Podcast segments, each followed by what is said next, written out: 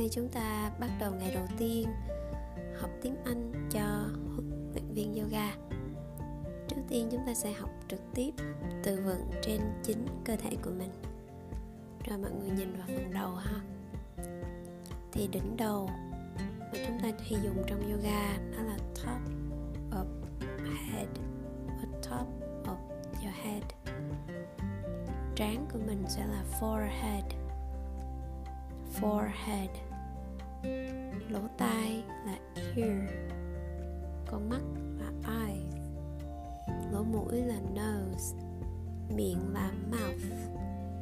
Cầm là chin, cổ là neck. Vai là shoulder, tay là arm. Khuỷu tay là elbow, cẳng tay là forearm cổ tay là wrist.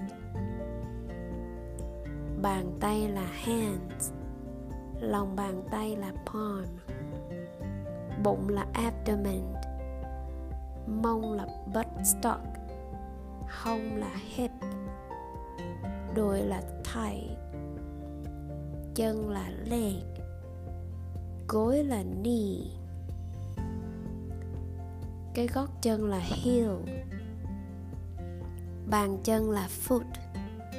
Lòng bàn chân là foot sole